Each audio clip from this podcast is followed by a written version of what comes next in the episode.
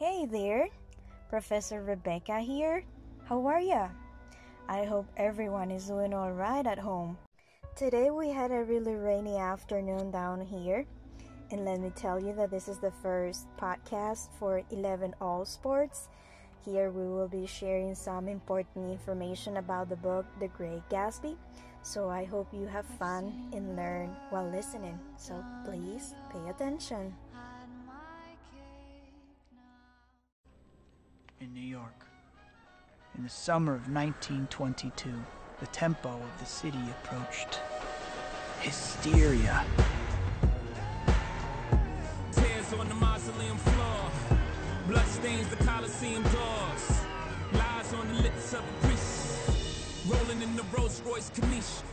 Stocks reached record peaks, and Wall Street boomed in a steady golden roar. The parties were bigger. The shows were broader. The buildings were higher.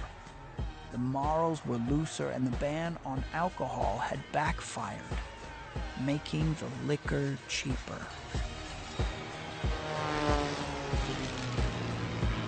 Wall Street was luring young and ambitious, and I was one of them. I rented a house 20 miles from the city on Long Island. I lived at West Egg, in a forgotten groundskeeper's cottage squeezed among the mansions of the newly rich. To get started, I bought a dozen volumes on credit, banking, and investments, all new to me. The stock market hit another record high. Yes, Well, of course, nothing is 100%. Well, I wouldn't go investing every penny. At Yale, I dreamed of being a writer. But I gave all that up. With the sun shining and the great bursts of leaves on the trees, I planned to spend the summer studying. And I probably would have, were it not for the riotous amusements that beckoned from beyond the walls of that colossal castle, owned by a gentleman I had not yet met, named Gatsby. So, he was your neighbor. My neighbor. Yeah.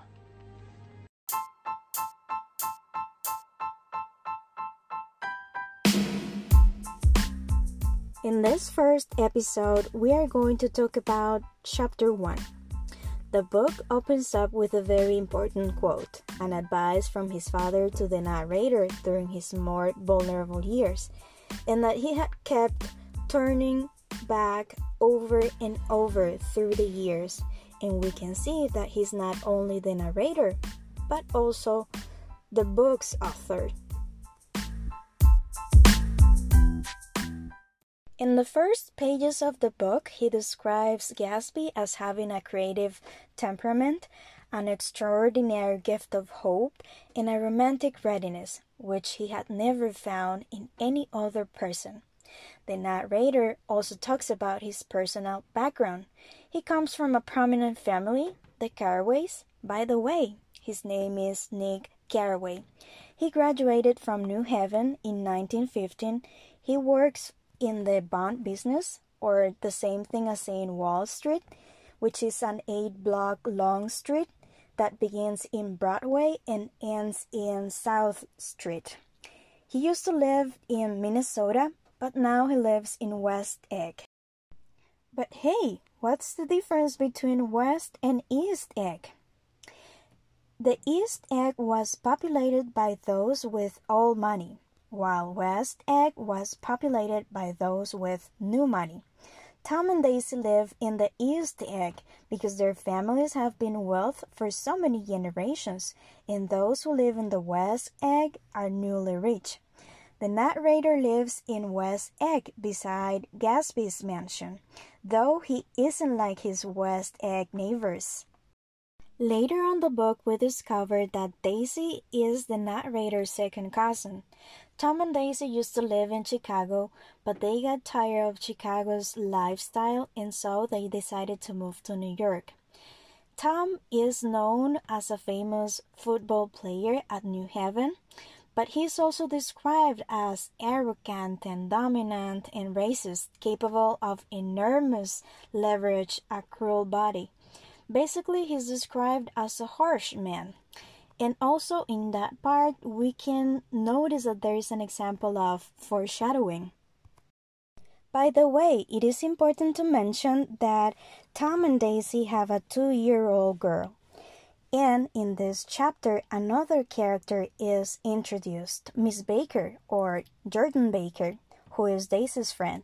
She's described as having a lovely face, bright eyes, and an exciting tone of voice that men who had cared for her find it difficult to forget.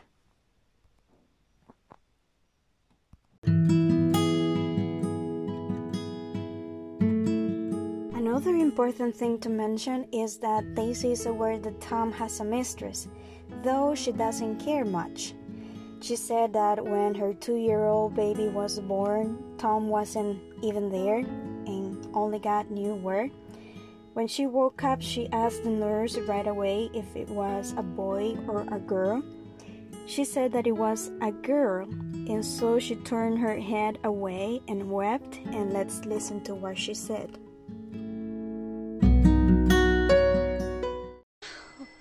Nicky, What? it's just. Well, you see, I think everything's terrible anyhow. Really? Yes. I've been everywhere and seen everything and done everything. I've had a very bad time, Nicky. I'm pretty cynical about everything. Ah. Your daughter, I suppose she talks and eats and everything? Pammy. Oh, yes. Listen, Nick. When she was born, Tom was. God knows where.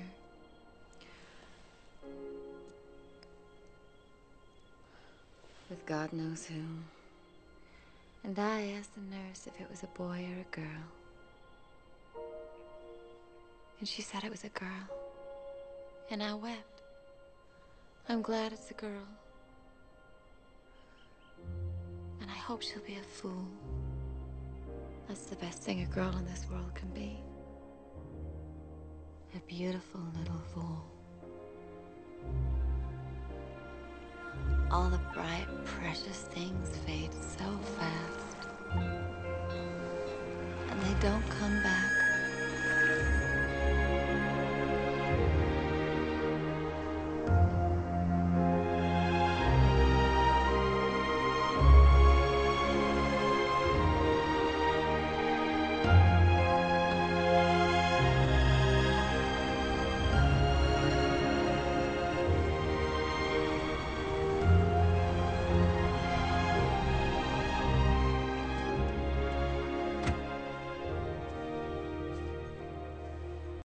So even though that back in the 20s women gained a lot of popularity and they were able to do more things that they could before, for example, they were finally able to vote and could work as nurses, teachers, or secretaries, they were still girls like Daisy who thought themselves as beautiful but fragile and full.